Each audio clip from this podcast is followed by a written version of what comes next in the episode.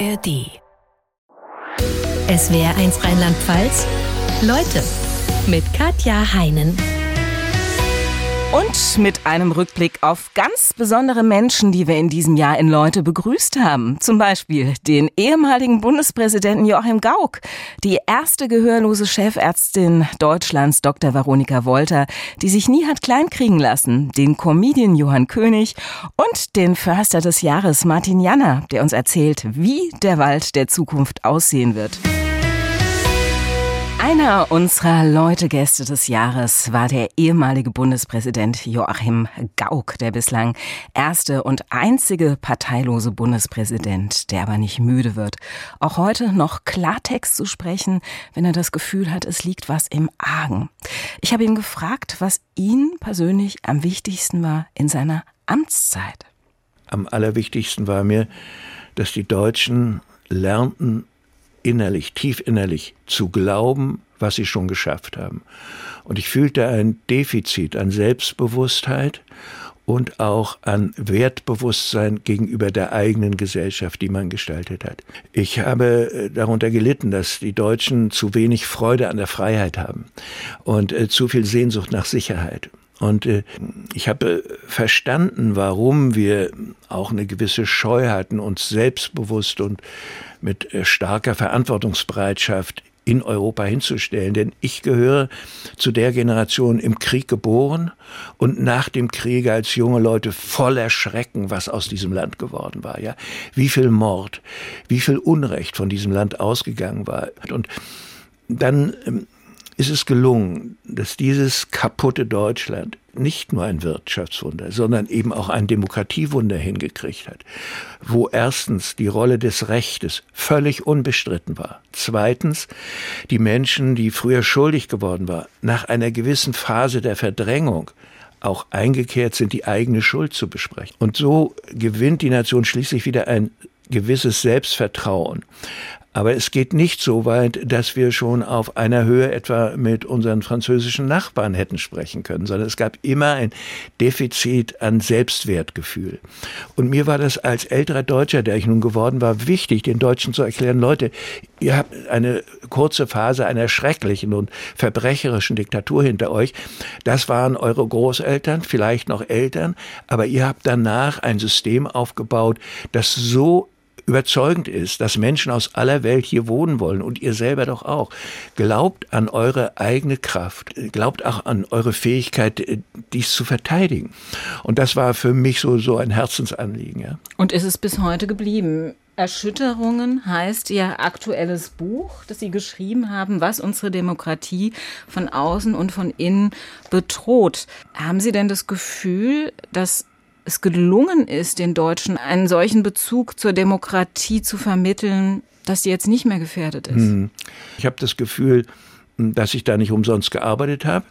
Allerdings gleichzeitig das Gefühl, dass sich die Verächter unserer Ordnung mit einer neuen Frechheit und Unverschämtheit zu Wort melden. Und deshalb spreche ich auch von Erschütterungen, obwohl ich selber nicht erschüttert bin, sondern eher gefestigt. Aber ich nehme Erschütterungen wahr in der Gesellschaft.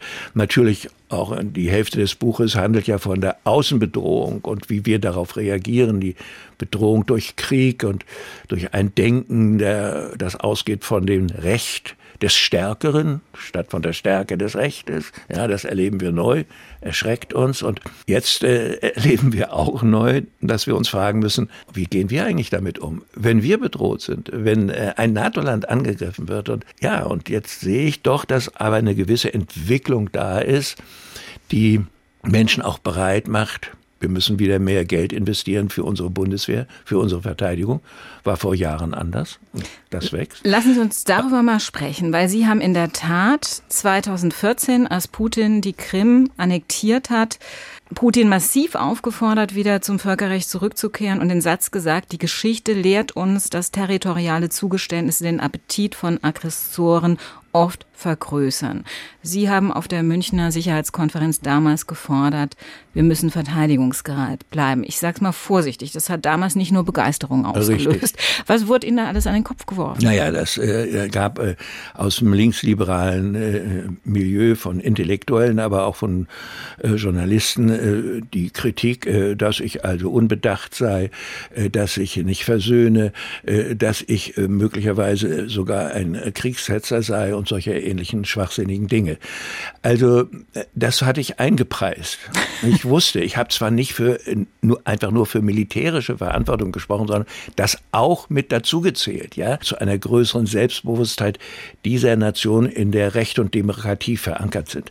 So, und das wollten einige nicht verstehen. Nein, weil man Putin auch nicht reizen wollte damals. Man wollte Putin nicht reizen. Man hat gedacht, schau den da drüben an, als wäre er so ungefähr einer von uns. Dr. Veronika Wolter ist die erste gehörlose Chefärztin Deutschlands. Dass ich mich normal mit ihr unterhalten konnte, liegt an einem Cochlea-Implantat, das sie im Kopf trägt und das ihr das Hören ermöglicht.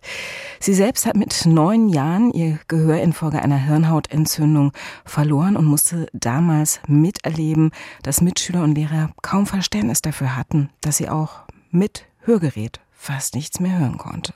Ja, also Englisch war mit einer der allergrößten Herausforderungen tatsächlich, denn das kann man sich gar nicht so vorstellen, wenn man normal hört, ne? Aber sie lernen ja vor allen Dingen so eine Sprache wie Englisch übers Gehör. Und im Englischen haben sie sehr hochfrequente Ausdrucksweisen. Also wenn sie zum Beispiel das TH sprechen wollen, das ist der höchste oder die höchste Frequenz, die ein Mensch sprechen kann.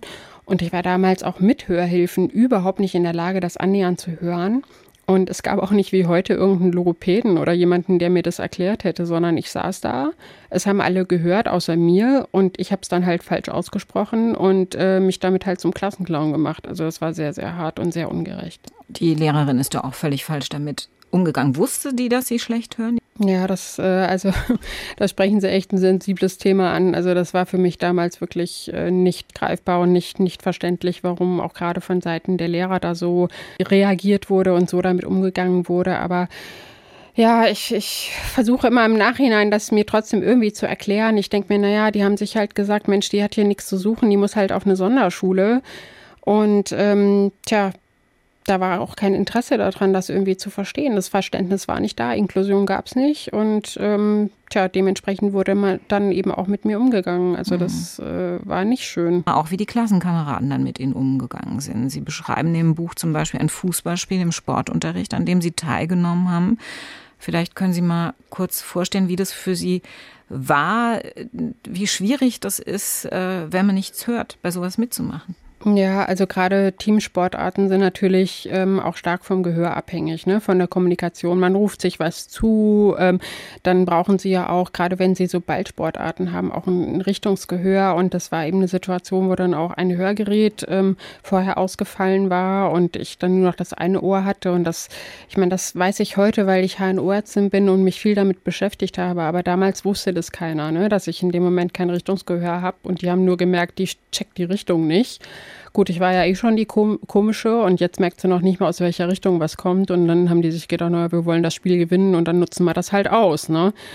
Und also das war für mich damals, also wenn ich heute dran denke, ich keine Ahnung, wie ich das ertragen habe. Also wahrscheinlich ist es schon so erkläre ich mir das im Nachhinein, dass mit jeder Situation, wo man so massiv verletzt wurde, dass man dann, wenn man das durchsteht auf irgendeine Art und Weise, dann doch gestärkt irgendwie daraus hervorgeht, weil anders kann ich mir meinen Weg auch nicht erklären. Ja, also, andere zerbrechen daran, ne? Sie hatten offensichtlich das Glück, mit einer Persönlichkeitsstruktur ausgerüstet zu sein und eine Familie hinter sich zu haben auch, die dazu geführt hat, dass sie gestärkt daraus hervorgegangen sind.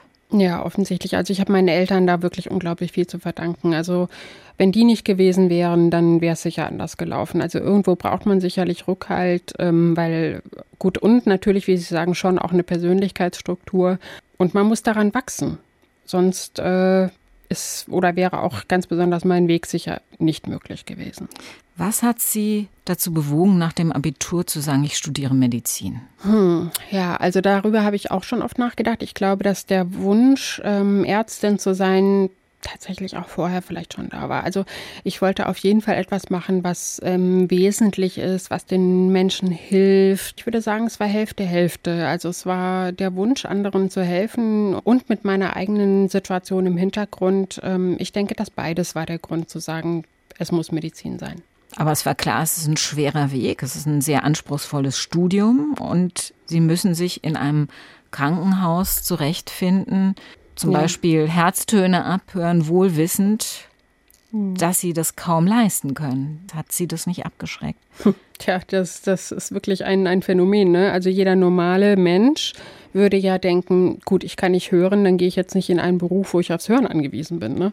Also ich muss auch sagen, ich kann mich an Situationen erinnern, wo ich in der Universitätsstadt an einem Gebäude vorbeikam, wo Hörsaal drauf stand. Und ich dachte so, Mensch, ich höre nicht richtig und das ist Hörsaal. Aber es war eine Art Faszination auch. Und ich denke auch, dass das wiederum eine Sache der Persönlichkeit ist, wie man mit Schwierigkeiten generell, wie man denen gegenübertritt. Und also ich bin ja auch sehr sportlich, also ich bin auch eher so ein Typ, der halt die Herausforderungen liebt und je höher der Berg ist, desto größer wird bei mir quasi der Ehrgeiz, darauf zu kommen.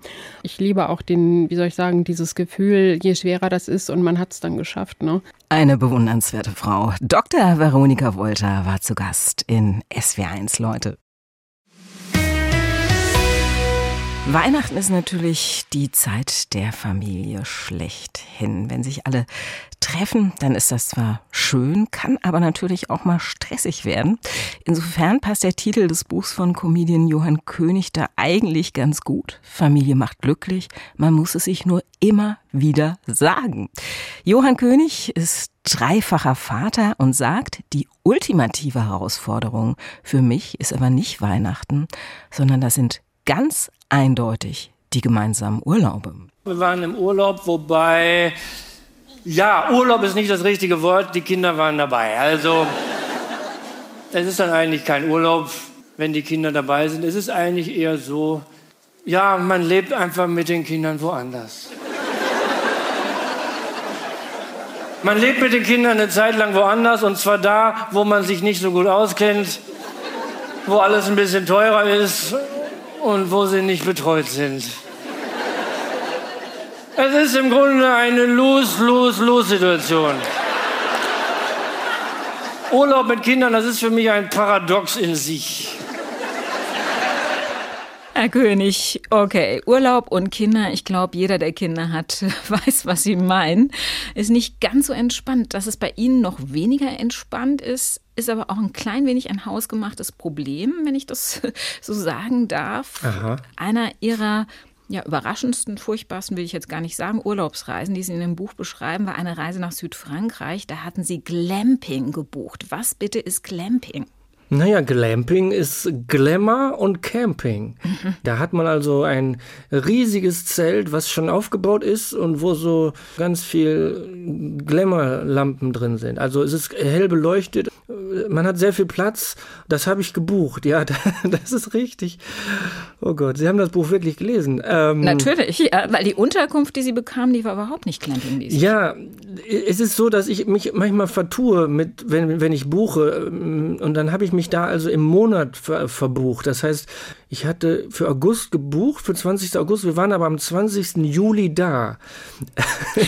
Das heißt, wir sind 12 Stunden nach Südfrankreich auf dem Campingplatz gefahren und dann haben die gesagt, was wir Ihnen jetzt noch anbieten können, ist hier so eine kleine 3-Mann-Hütte. Wir waren zu 5.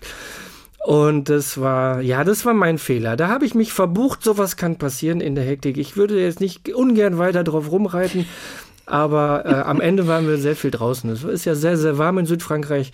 Und dann waren die Nächte halt ein bisschen eng. Ja, mein Gott, sowas kann passieren. Also um es positiv zu sehen, Sie waren sich alle sehr nahe in dieser Zeit. Wir sind uns sehr, sehr nahe gekommen mal wieder. Und im Nachhinein kann man drüber lachen. Ich weiß aber noch, als das so war, weil wir haben ja gedacht, wir müssen jetzt zurückfahren, 12 Stunden. Und mit so einem vollgepackten Auto für 3 Wochen mit Kindern, was man da alles im Auto hat, wie mühsam man das zusammengepackt hat. Die Vorstellung, jetzt einfach 12 Stunden zurückzufahren. Ich habe kaltschweißig ausgedünstet. Dann schon lieber Urlaub im eigenen Ferienhaus, hat man mehr Platz. Sie haben vor einiger Zeit ein Häuschen in Frankreich gekauft. Wo genau? Das ist da, wo die Stiz wohnen. Es ist die windigste und kälteste Stelle von Frankreich. Es ist, sind die Ostfriesen Frankreichs wohnen da. Man sieht England von da. Es ist eine ganz enge Stelle. Es ist die Opalküste. Und ja, das ist ein ganz, ganz kleines Häuschen, 60 Quadratmeter ohne Heizung. Und da sind wir immer im Sommer und das ist sehr, sehr schön da. Sehr, sehr schön. Es ist sehr, sehr schön da. Man muss es sich nur oft genug sagen, genau, wenn man beim Wind und Wetter draußen ist. Ja. Die Fahrt dorthin kann allerdings durchaus auch anstrengend sein, vor allem wenn man 5 Hühner im Auto hat. Vielleicht schildern Sie mal kurz für alle, die es noch nicht erlebt haben, mit Hühnern in Urlaub zu reisen. Ich unterstelle jetzt mal, dass es die Mehrheit unserer Hörer ist, wo das Problem liegt, wenn man 5 Hühner im Auto dabei hat. Also wir hatten plötzlich Hühner. Im Lockdown haben wir uns Hühner angeschafft und dann habe ich schon gesagt, wie sollen wir denn jetzt in Urlaub fahren? Und meine Idee war, dass wir die Hühner verleihen in den Ferien, also einen Hühnerverleih aufmachen für die Ferien, dass in Deutschland irgendwelche Kinder für 6 Wochen sich um unsere Hühner kümmern können. Das wollten die Kinder aber nicht. Sie wollten die unbedingt mitnehmen. Und weil wir da einen kleinen Garten haben, habe ich gesagt, okay, ich baue euch einen Stall, wir nehmen die mit. Dann haben wir jedes Huhn in einen Katzenkorb gesteckt und die Katzenkörbe alle im Auto, darüber dann Koffer und Klamotten. Und es ist so, das fängt irgendwann an zu stinken. Und da haben wir nicht mit gerechnet. Die Fahrt hat 5-6 Stunden gedauert. Und irgendwann habe ich angefangen, durch den Mund zu atmen. Aber es ging alles. Die Hühner haben das überlebt. Ich habe dann da einen Stall gebaut. Aber man hat auch gemerkt, dass dann die Klamotten auch ein bisschen nach Huhn stinken. Also ich meine, was tut man nicht alles für die Kinder? Damit die Kinder im Urlaub nicht allein sind, nimmt man halt Hühner mit. Zu Gast war auch Martin Janner. Er hat sein Forstrevier an der Loreley und ist Förster des Jahres geworden. Und zwar deshalb, weil er den Kopf nicht in den Sand steckt, sondern in seinem Revier alles tut, damit wir auch in Zeiten des Klimawandels noch einen gesunden Wald haben. In Leute hat er erzählt, dass die Zeit für Fichten leider vorbei ist, aber dass es andere Bäume gibt, die in Zukunft eine große Rolle spielen werden beim Erhalt unserer Wälder. Dazu zählen Eichen und Birken, aber auch Baumhasel und Esskastanien. Naja, die kommen halt eben aus Bereichen, die schon etwas wärmer und trockener sind. Und wir Rheinland-Pfälzer, wir haben ja da eine große Erfahrungsschatz. Wir sind da vielen anderen Bundesländern ein Stück weit voraus, weil wir halt eben mit der Esskastanie, die Römer schon mit hierher gebracht haben, Erfahrungen haben sammeln können. Und da sind wir, wie gesagt, anderen Bundesländern voraus. Das Gleiche gilt übrigens für die Zerreiche, die auch schon seit 2000 Jahren durch römische Einflüsse offensichtlich hierher gekommen ist. Und wir können da schon zeigen, wie diese Baumarten hier funktionieren und dass sie vor allem auch Frost aushalten. Denn trotz Klimawandel müssen wir immer gucken, dass eine Baumart auch mal 3, 4, 5 Tage mit minus 10 Grad aushalten kann. Also eine gewisse Frosthärte muss die Baumart mitbringen. Also wir können nicht in Ländern schauen, in denen es Frost zum Beispiel nicht gibt, ne? Genau, da dürfen wir nicht hingucken. Das macht die Sache auch so spannend. Aber ein ganz wichtiger Punkt ist, dass man die Baumartenzusammensetzung in Europa nicht als etwas Statisches betrachtet, sondern Arten bewegen sich in Europa oder im eurasischen Raum, bewegen sich Arten in einer gewissen Geschwindigkeit nach Norden, nach Süden. Das hat die Buche und die Eiche und die Tanne auch schon mal gemacht. Als es nämlich hier eiszeitlich sehr kalt war, sind diese Baumarten nach Süden emigriert und dann über ganz langen Zeitraum wieder nach Norden gewandert. Und das haben sie getan, weil es langsam wärmer wurde. Jetzt wird es aber schnell wärmer. Und diesen Prozess einer natürlichen Wanderung, den müssen wir sehr gefühlvoll, sehr umsichtig, müssen wir wirklich alles Mögliche abklopfen. Aber diesen Prozess würden wir, wenn wir mediterrane Arten hierhin reinbringen, imitieren. Wir können nicht mehr warten, bis die von selbst hier ankommen quasi. Nee, das dauert ein bisschen lang. Da laufen wir Gefahr, dass dann tatsächlich hier noch größere Bereiche sich entwalden, weil wir aktuell auch beobachten, dass die Buche halt eben, das war ja immer das Zentrale unserer Wälder, dass die Buche momentan in so große Schwierigkeiten kommt. Und deswegen sollten wir vielleicht jetzt auf den entstandenen Freiflächen, die wir jetzt haben, auch schon Erfahrungen sammeln mit Baumarten, die aus den südlicheren Gefilden kommen. Was halten Sie von der Anpflanzung von Bäumen aus anderen Kontinenten? Also zum Beispiel mit der Douglasie wurde das ja auch schon gemacht in der Vergangenheit. Ne? Auch da können wir uns als Rheinland-Pfälzer glücklich schätzen, dass wir sehr viel Erfahrung mit der Douglasie haben. Und diese Erfahrung ist nicht nur rundweg positiv. Natürlich, die Baumart wächst, die Baumart produziert in großer Geschwindigkeit ein hervorragendes Holz, das ist überhaupt kein Thema.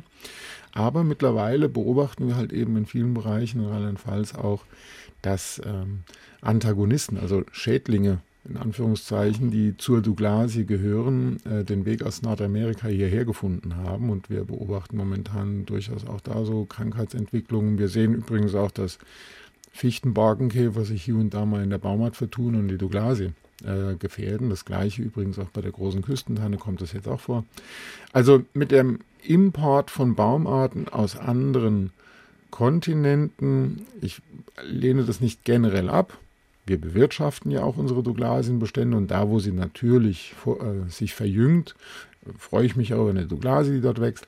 Aber man muss sehr aufmerksam und sehr vorsichtig dieses Thema bearbeiten. Es ist mit Sicherheit keine Universallösung und das ist nicht Jung Siegfried unter den Baumarten. Was ich sehr interessant fand, war, dass Sie sagen, auch die Nordmann-Tanne ist ein Baum, auf den wir in Zukunft vielleicht setzen können. Das hat mich total gewundert, weil Nordmann-Tanne, das klingt ja erstmal nach, ich komme aus dem hohen Norden, wo es kalt ist und kann mit wärmerem Klima gar nichts anfangen. Ja, die Nordmann-Tanne ist vielen Hörerinnen und Hörern sicherlich bekannt, weil sie an Weihnachten dann im Wohnzimmer steht. Und man verknüpft damit vielleicht die Idee, dass die irgendwo aus Norwegen oder Finnland kommt und die Wikinger, die hier haben fallen lassen. Nee, so ist es nicht, sondern derjenige, der dieser Baumart den Namen gegeben hat, das war ein Herr von Nordmann, der kam aus Skandinavien und der hat die in Georgien gefunden und da kommen die meisten auch her. Oder das Saatgut kommt dort her. Und das ist eine Baumart, die aus einem Bereich kommt, der ein kontinentales Klima aufweist. Sprich, es ist trockener, es ist wärmer, es kann im Sommer sehr, sehr warm werden und es kann im Winter recht kalt werden. Also, dann genießen Sie Ihre schön geschmückte Nordmann-Tanne zu Hause. Das ist ein wirklich toller Baum. Martin Janner, Förster des Jahres, war unser Gast in SWR1 Leute. SWR1 Rheinland-Pfalz, Leute mit Katja Heinen. Und mit einem Rückblick auf viele spannende und nette Gäste, die wir in diesem Jahr hatten. Zum Beispiel Dagmar Berghoff, die 80 wurde und erzählte, wie es war, als erste Frau der Bundesrepublik die Tagesschau zu moderieren. Mit dem Kölner Original Willibert Pauls, der als katholischer Diakon auf der Kanzel genauso zu Hause ist wie in der Bütt. Mit dem Wissenschaftsjournalisten Bas Kaas, der empfiehlt, wenn Sie Ihrer Seele was Gutes tun wollen, gehen Sie viel in der Natur spazieren. Und mit der evangelischen Pastorin Gabriele Stangl, die Jahr 2000 die erste Babyklappe an einer deutschen Klinik eingerichtet hat. Eine unserer Leute-Gäste in diesem Jahr war Dagmar Berghoff. Sie ist 80 geworden und war die erste Frau, die die Tagesschau sprechen durfte. Das war 1976, damals wirklich eine Sensation. Noch ein Jahr zuvor hatte der Chefsprecher der Tagesschau, Karl-Heinz Köpke, nämlich gesagt, Frauen könnten niemals Tagesschausprecherinnen werden, denn die würden unweigerlich bei schlechten Nachrichten in Tränen ausbrechen. Ich hatte Dagmar Berghoff gefragt, ob sie diese Äußerung Köpkes kannte, als er sie als Tagessprecherin engagiert hat. Nein, aber ich wusste auch nicht, dass ich glaube, so die 19. oder 20. war, die gecastet wurde. Ich wusste nicht, dass der Sender für die Tagesschau überhaupt jemanden suchte. Und es sollte eine Frau sein, auf jeden Fall dieses Mal, auch wenn es Herrn Köpke nicht passte. Es passte Herrn Köpke nicht, aber tatsächlich, er war gezwungen worden. Das hatte etwas mit dem ZDF zu tun. Das ZDF hatte ja 5 Jahre vor mir Wiebke Bruns. Das ist tatsächlich die allererste Frau mit Nachrichten in Deutschland. Aber sie blieb nicht lange, nur 2 Jahre. Und eigentlich genügt das nicht, um sich einzuprägen in das Bewusstsein der Fernsehzuschauer. Aber das ZDF hatte schon jemand Neues in petto damals, 1976. Und da wollte die Tagesschau schneller sein. Da wollte sie schneller sein. Und deshalb ging das bei mir auch alles so schnell. Schon 14 Tage nach dem Vorsprechen bei Köpke wurde ich eingesetzt. Und kurz drauf schon die ersten 20 Uhr Nachrichten. Ja, das war bereits meine 3. Tagesschau. Während heute es ja so ist, um den jungen Sprechern Gelegenheit zu geben, sich zu gewöhnen an die Atmosphäre und alles, die Nachrichten, die Schnelligkeit, die Hektik, müssen die etwa 1 Jahr oder 2 Jahre erstmal morgens machen oder spätnachts oder abends. Auf jeden Fall nicht die 20 Uhr Tagesschau. Aber Herr Köpke stand ja hinter Ihnen die ganze Zeit. Nein, Herr Köpke war bei meiner allerersten, das war eine 16 Uhr Ausgabe. Er stand im Studio und ich habe mir überhaupt nichts dabei gedacht. Ich habe gedacht, das machen die hier so, dass immer ein zweiter noch dabei ist irgendwie. Und erst hinterher wurde mir gesagt, nein, hier ist immer nur ein Sprecher, Köpke war da, für den Fall, dass Sie zusammenbrechen am Mikrofon, vor Aufregung oder so. Das war damals so. Es hat nicht lange gedauert, da hatten Sie vergleichbar hohe Beliebtheitswerte wie er. Wie ist er damit umgegangen?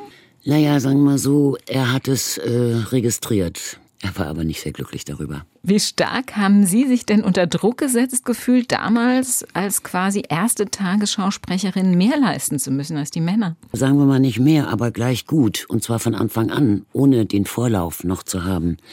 Weil ich dachte, wenn ich nicht gut bin, dann ist dieser Job für uns Frauen erstmal wieder lange Zeit verloren. Und da habe ich mir selber, ich hatte nie einen Druck von draußen, sondern von mir, dass ich eben so gut sein wollte wie die Männer. Und jeder Versprecher, jeder Hakler war für mich wirklich eine Katastrophe. Ich habe Stunden gebraucht, dann danach, um da wieder runterzukommen. Das war mein Druck eben.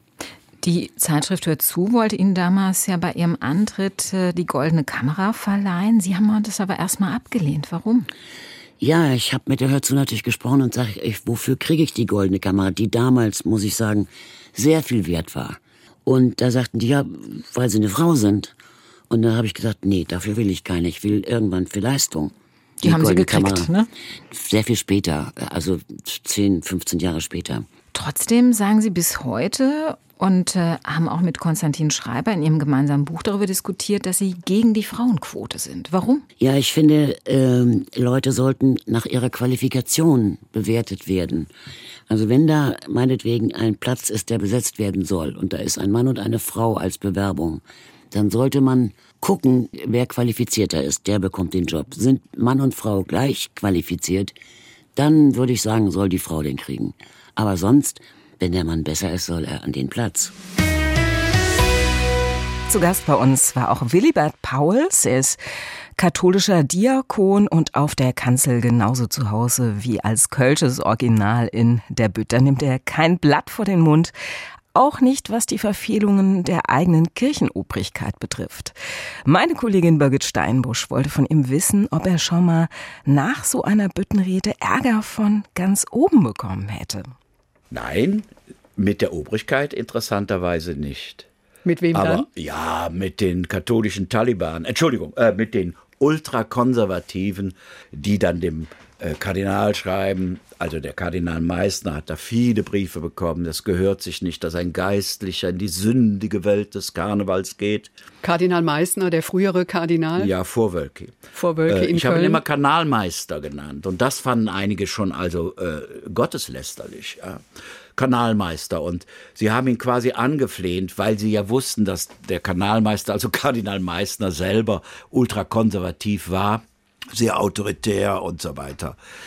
Aber er hat ihnen den Gefallen nie getan, mich zu ermahnen, weil selbst Kardinal Meissner wusste, nur fanatische Ideologen, Fundamentalisten, Diktatoren bekämpfen die Spötter, bekämpfen das Lachen, so wie es im Namen der Rose ja beschrieben wird. Wir müssen das Lachen bekämpfen, weil das Lachen die Angst besiegt. Alle Diktatoren, egal ob politisch oder religiös, arbeiten in erster Linie mit terroristischer Angst. Und da das Lachen, und sei es nur für die Länge des Witzes oder die Länge des Lachens, die Angst besiegt, ist es ein Todfeind jeder Diktatur, das Lachen. Also ich habe von der Obrigkeit nie Probleme bekommen. Etwas wackelig ist es jetzt mit unserem Kardinal Woelki. Aber das ist ja sowieso, ich weiß es nicht. Ich sage das auf der Bühne immer so, ich wollte Kardinal Woelki ein Fahrrad schenken. Er hat es nicht angenommen. Klar, das Fahrrad hat einen Rücktritt. Und mit Rücktritt kann er nicht umgehen. Ja, also Kardinal Woelki hat mich einmal zitieren lassen. Da wäre ich wohl zu frech gewesen, weil ich ihm öffentlich empfohlen habe, aus Liebe, nicht als Schuldeingeständnis, aber aus Liebe zurückzutreten. Und das war wohl in seinen Ohren zu unloyal. Also Humor und Religion passen gut zusammen. Es sind Bruder und Schwester, zwei Seiten ein und derselben Medaille, weil Humor befreit, weil Humor über den Dingen steht.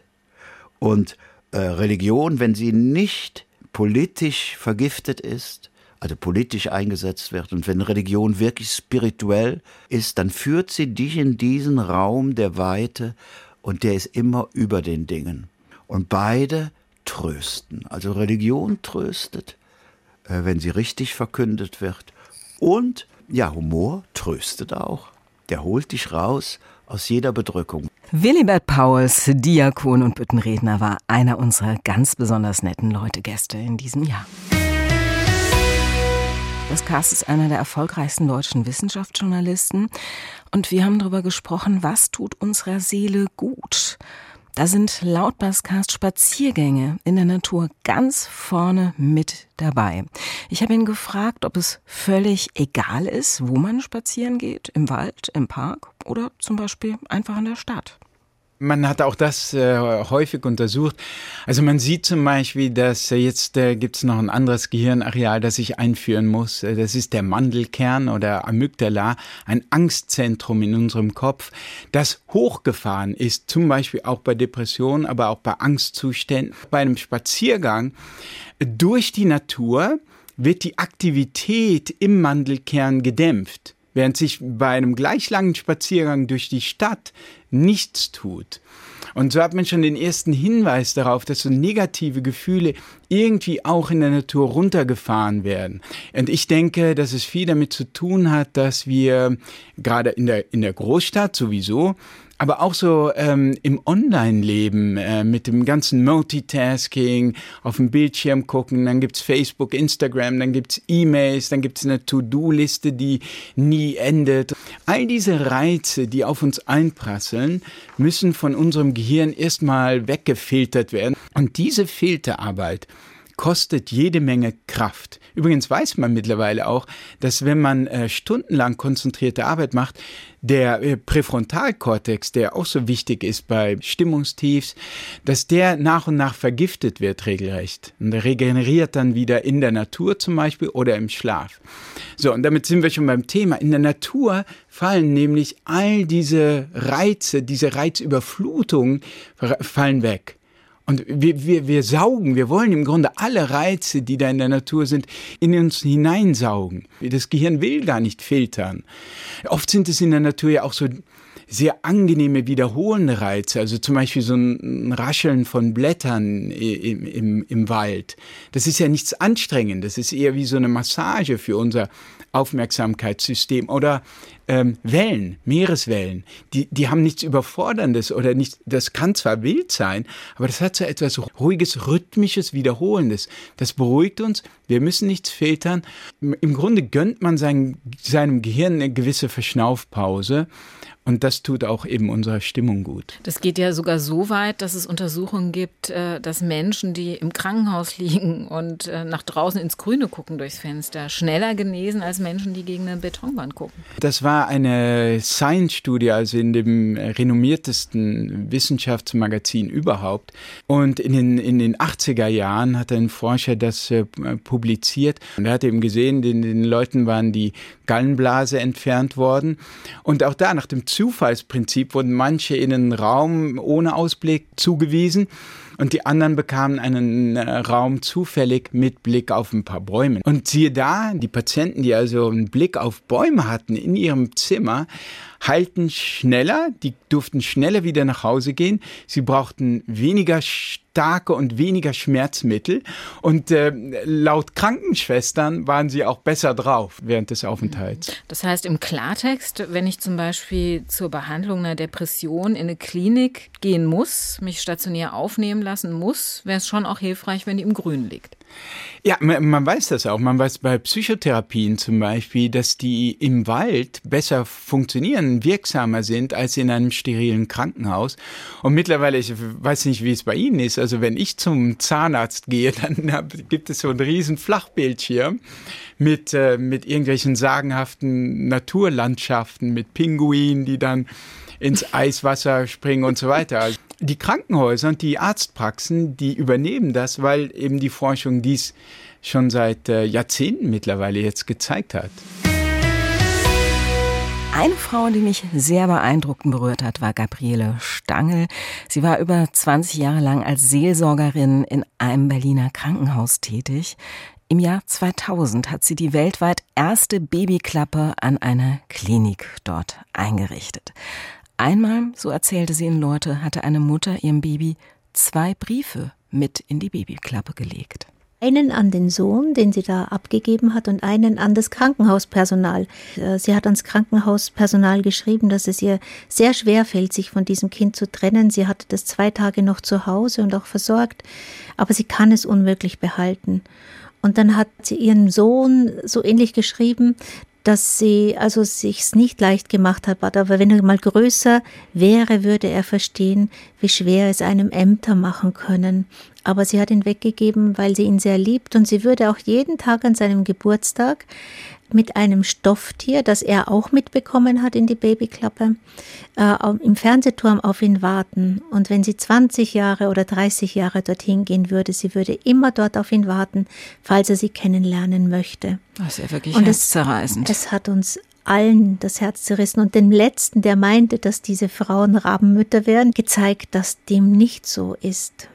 Und das war schon sehr eindrucksvoll. Sie sind mit dieser Mutter dann tatsächlich in Kontakt gekommen. Ja. Wie funktioniert das bei einer Babyklappe? Da spielt dann immer König Zufall eine Rolle, obwohl ich nicht an Zufälle glaube. Die Pförtnerin hat mich angerufen und gesagt, da hat sich eine Frau gemeldet, die meinte, dass die Babyklappe sich nicht schließen würde, also verschließen würde, dass man sie also wieder aufmachen könne. Und sie hat dann gedankt und sie hat die Telefonnummer aufgeschrieben, was ja eigentlich nicht der Fall sein sollte. So, und jetzt stand ich vor der Frage, was mache ich jetzt? Rufe ich dort an? Rufe ich nicht? Und ich habe es nach stundenlangem Überlegen dann doch getan und habe diese Nummer angerufen und mich bedankt, dass sie uns doch diesen wichtigen Hinweis gegeben hat. Und diese Frau war sehr still und ich merkte, dass sie sehr traurig ist, und dann habe ich sie gefragt, sie nannte das Kind ja Richard. Sage ich, sind Sie die Mama vom Richard? Und dann sagte sie, ja. Und dann ist guter Rat teuer, und da ist mir nur eingefallen, dass ich ihr sagen konnte, wir haben uns ganz lieb um ihn gekümmert und sie sich auch, dem Baby geht's wunderbar und wir werden ihm gute Eltern suchen. Aber falls Sie es sich überlegen wollen, dürfen Sie gern sich bis morgen früh melden. Es war ja Abend. Ich kann erst ab 9 Uhr die Adoptionsvermittlung, das Jugendamt und die Polizei benachrichtigen, dass bei uns ein Baby ist. Und wenn Sie das möchten, dass Sie vielleicht doch die Personalien hergeben wollen und den Kontakt zu Ihrem Kind wahren möchten, dann rufen Sie mich bis morgen früh um 8 Uhr, halb 9 Uhr an und dann machen wir das gemeinsam. Und sie hat das getan. Und wir haben uns getroffen.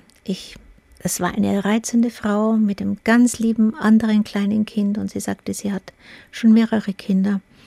Und wir sind die Wege gemeinsam gegangen, die sie machen musste. Und sie hat also auch für dieses Kind den Namen hinterlegt. Und er wird einmal seine leibliche Mutter kennenlernen. Ein anderes Beispiel war, eine Mutter kam zu Ihnen, um anonym zu entbinden, völlig verzweifelt, weil sie von anderen Krankenhäusern abgelehnt worden war, weil sie eben keine anonyme Entbindung machen wollten, diese Krankenhäusern. Sie nennen sie im Buch Jordis. Was hatte die für eine Geschichte? Sie hatte einen gewalttätigen Mann, der sie sowohl körperlich wie auch psychisch sehr, sehr schlecht behandelt hat. Und es war eine intelligente Frau.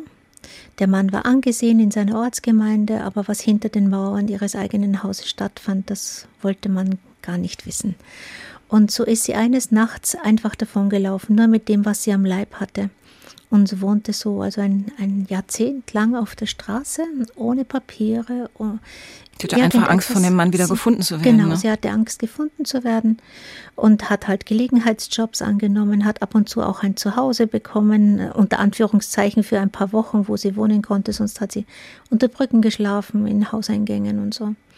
Und sie wurde dann schwanger und wollte das Kind also auf jeden Fall in Sicherheit wissen, sie war eine gute Mutter. Diese Geschichte hat sie mir erst nach einer Woche erzählt, nachdem sie jeden Tag kam, um das Kind zu wickeln, zu füttern, ihm vorzusingen und so. Und dann wieder mit ihren 2 Einkaufstüten, die sie immer mit sich trug von Aldi, zu verschwinden, ohne uns den Namen zu sagen. Und ich konnte mir nicht vorstellen, dieser Frau das Kind nicht wiederzugeben.